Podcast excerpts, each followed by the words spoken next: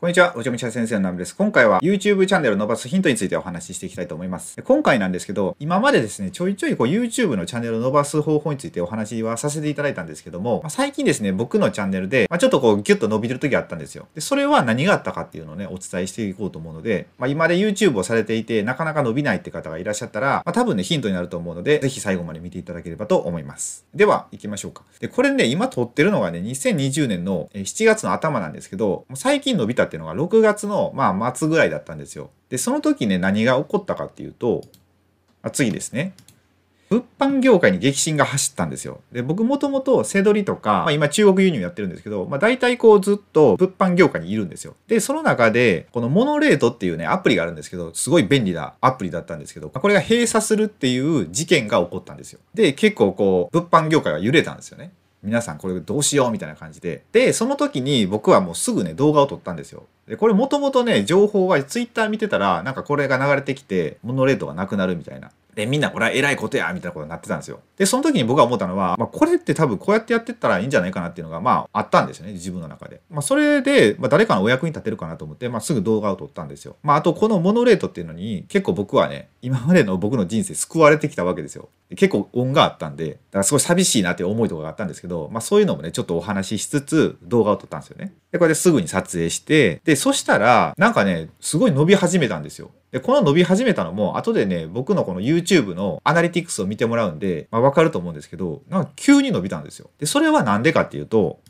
このモノレートのそのアプリの公式のサイトで僕の動画が紹介してもらったんですよね。そのモノレートの中でちょっとお役に立てそうな動画を上げておきますみたいな感じで、そこに僕の動画を紹介してもらってあったんですよ。でそこから結構皆さん来ていただいて、で僕の YouTube の動画を見ていただいて、そしたらまあ再生回数伸びていくじゃないですか。で、それで登録していただいた方結構いたんですよね。まあこんな感じで、そう再生回数がアップイコール、それだけ見ていただいてる方がまあ多いってことは、ま、登録してくれる方もまあ中にはいるじゃないですか。それでチャンネルがちょっと伸びたって感じですね。で、これですごい僕は学んだのが、この時流に乗るってことですよ。時流に乗るってのがね、本当にね、すごい強いなと思って、まあ、この時流に乗るってことだけをしてても、まあ、なかなかチャンネルって安定しないと思うんですよね。これって本当にそのひとときのものなんで。なんですけど、もし何かこう今その瞬間何かこう大きいことが起こるとするじゃないですか。自分の関われる範囲で自分の持ってる知識とか経験を活かせれる範囲で動画を撮れるとしたら本当に1分も1秒も無駄にせずにすぐに動画に撮ってあげるべきだと思うんですよね。そうするとみんなこう検索してるからその自分の動画を見てもらえる確率が増えるじゃないですか。他の方たちがまだ動画を作ってもらってなかったら、まあ、そのあるキーワードで自分の動画が一番上に来るかもしれないですよね、まあ、そしたらそれだけチャンネルが伸びるきっかけとなると、まあ、そういう感じですよ。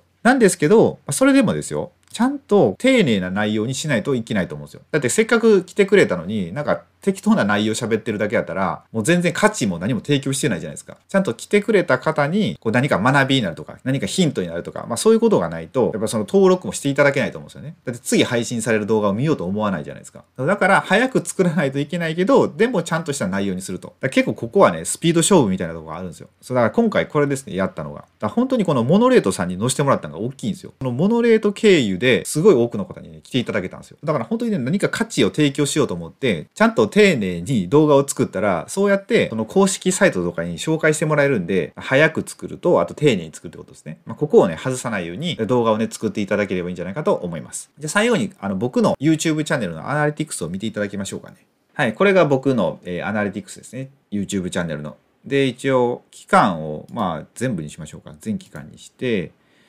そうすると、ここですね。ここ。この6月の、まあ、27が一番上かな？26、27、28ぐらいですかね。そここら辺だけポンでこう抜けてるじゃないですか。で、ここでね、一気に見てもらったんですよ。まあ、こうやってちょっと見てもらったらわかると思うんですけど、でこれをチャンネル登録者の数を見てもらうと、まあ、これ結構ギザギザなんでちょっと分かりにくいんですけど、まあ、ここら辺ですね。ここ、バーっとこう、チャンネル登録していただいたりとかで、うん、でもこれちょっとチャンネル登録者だと分かりにくいんで、やっぱこっちかな。この視聴回数とか再生時間のが分かりやすいですよね。これが1日の再生回数ですね。で、ここまあ400とか500なんですよ。なんですけど、ここから900とかなってるんで、まあ、これが本当にそのね、モノレートさんに紹介してもらえたとこなんですよ。だからこうやって見てもらったら分かりますよね。ここだけギュンってこう高くなってるんで。そうこういうことが起こるんでね、まあ、自分がこうやってるジャンルで、まあ、そういったニュースを拾ってきて動画にするってことですね。まあ、そういうことをね、やっていっていただけたら、ま、どこかでね、こうやってポンって伸びる時があるんで、ぜひ一度実践していただければと思います。はい、こんな感じですね。今回は YouTube の、ま伸ばし方っていうお話をさせていただいたんですけども、ま、いつもはこうビジネス全般のお話と、あと武士道ですね、その生き方とか、働き方とか、まあそういうところのね、お話もさせていただいているので、まだもしチャンネルル登録をされていない方いらっしゃいましたら、よろしかったらチャンネル登録をしていただけると嬉しいです。はい、それでは最後までご視聴いただきありがとうございました。